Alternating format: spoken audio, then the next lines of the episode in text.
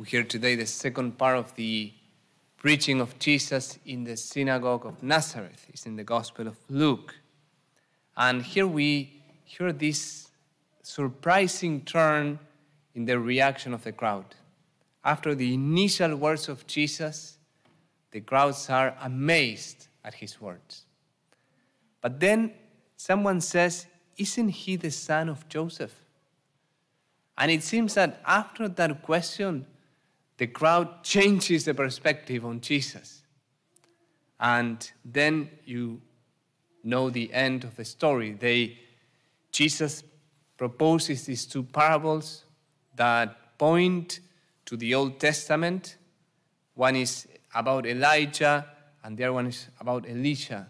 But basically, God going to heal and to do a miracle to people outside the people of Israel because the people of Israel were not ready to receive with faith the proclamation of God. So, after this message, they become infuriated, they become upset with Jesus, and they led him to the edge of the hill, and basically they want to kill him. And the gospel says that Jesus turned around and he passed through their midst. But all of this started in that question Isn't this the son of Joseph? Didn't we see him grow up with Mary? How can this man do these miracles or proclaim these words? He's just the son of Joseph. He's just an ordinary man. He's one more of us. That question has an implicit lack of faith, lack of reverence in the person and in the mission of Jesus. And that's why Jesus says, quotes that very famous phrase no one can be a prophet in his own place. He's preaching in the place where he grew up, in, in Nazareth. And this reaction, in some way, contrasts with other people who received Jesus with faith, like the gospel yesterday. Jesus calms the storm, and people say, Who is he? Who the wind and the sea obey. They have faith, they have reverence, they have awe before who Jesus is. So, this initial indifference, this initial familiarity with Jesus ends in rejection. The lack of faith, the lack of reverence, ends in inner disdain of the person of Christ. I think this is a very important point we can take from this preaching in the synagogue of Nazareth. It's a great temptation in life to become familiar with the people that are in our own Nazareth. You have people who you see almost every day. Those are the ones in your Nazareth could be your spouse, it could be your children, could be your parents, your roommate, could be co-workers, neighbors you see on a regular basis. That's your own Nazareth. And within your own Nazareth, you could fall into this temptation that the people of the native people of the place of Jesus fell into. Isn't he the son of Joseph? Grow familiar, grow accustomed, to lose what we could call the reverence, the, the faith, and the depth of who each person is. And that lack of reverence can then lead to inner disdain, to reject, to a negative outlook, to focus on their defects. And this I mean inside our own Nazareth not like outside, but just the people very close to us. So, what is the solution to this temptation? What is the invitation? Basically, to look at those next to us with faith, to gain a supernatural perspective, to gain the depth that people deserve. And this is through the lenses of understanding who each person is for the person of Christ. Not just to stay on the surface, or we could say the packaging, but to go deep into the gift. We believe as Catholics in, in four basic truths about each human person. You could summarize them in the words created, sanctified, sent, and glorified. This could be layers of meaning, layers of identity that can lead you to appreciate people next to you in a deeper way. First, each person is created. There's a psalm that says, it's wonderfully made, has been shaped like clay in, in the womb by the hand of God. They are unique, irrepeatable. Each person in your own nature has that aspect. Its origin, the, the origin is from God, is divine. Each person has been sanctified. If they are in the state of grace, Holy Spirit lives in them. They have been redeemed by the blood of Jesus. They are worth the blood of the Lamb. Each person has been sent, has a mission. They do good, they serve. And sometimes we grow used to the service they pay in our own Nazareth.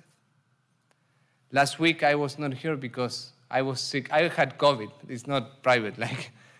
So I was five days in isolation. And, well, when you're in isolation, you, you pray, you read, but also you walk around the house, no? So I, I started looking through the window, and it was like maybe 7 a.m., and I was looking in front of the building of St. Michael's. And this guy, like the guy with picking up the trash, the, I don't know how you call it, the trash man was driving this truck, parked the truck, opened the garage, and then pulled the, the dumpsters. And I was amazed. And Nobody sees this. Like, this man is doing this every day. This is a very important work. And I had this longing or inclination to go and say, hey, thank you. I now see what you're doing. But then I, I would scare him. Oh, I'm in day three of COVID. Like, so I said, no, I better stay here. But that's a, maybe an unseen, unknown task and maybe nobody thanks that man. The same happens with the people next to us. So many things they do, and maybe we take for granted.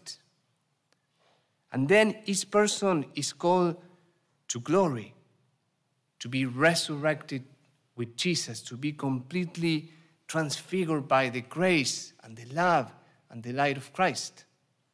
Each person is in a trajectory towards either resurrection and, and heaven or hell. C.S. Lewis, in the Weight of Glory, this beautiful sermon, towards the end, has this very, very beautiful paragraph. He says, There are no ordinary people. You have never talked to a mere mortal.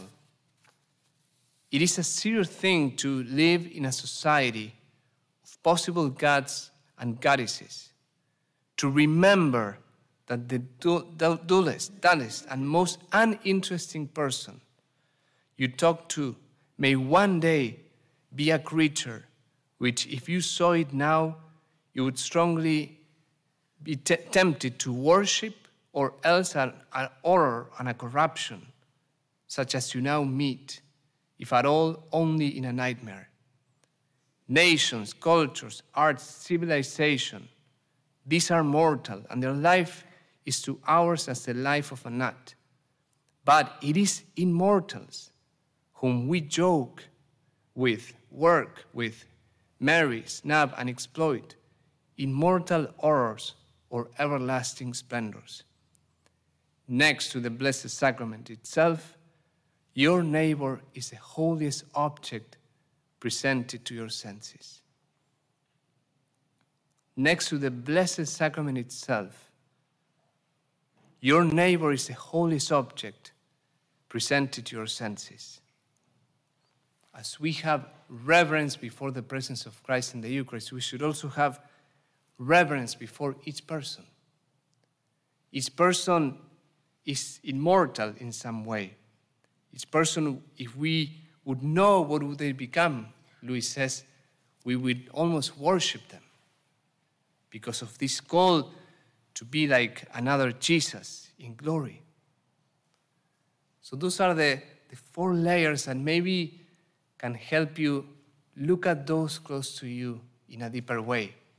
They are created, they are sanctified, forgiven by Jesus. They are sent, they have gifts, tasks, services they do, and they are called to glory. So I invite you in this week to pray with the people in your own Nazareth. Maybe have a picture, write their names, and try to sense who they are for the Lord. Try to focus in the good things they have.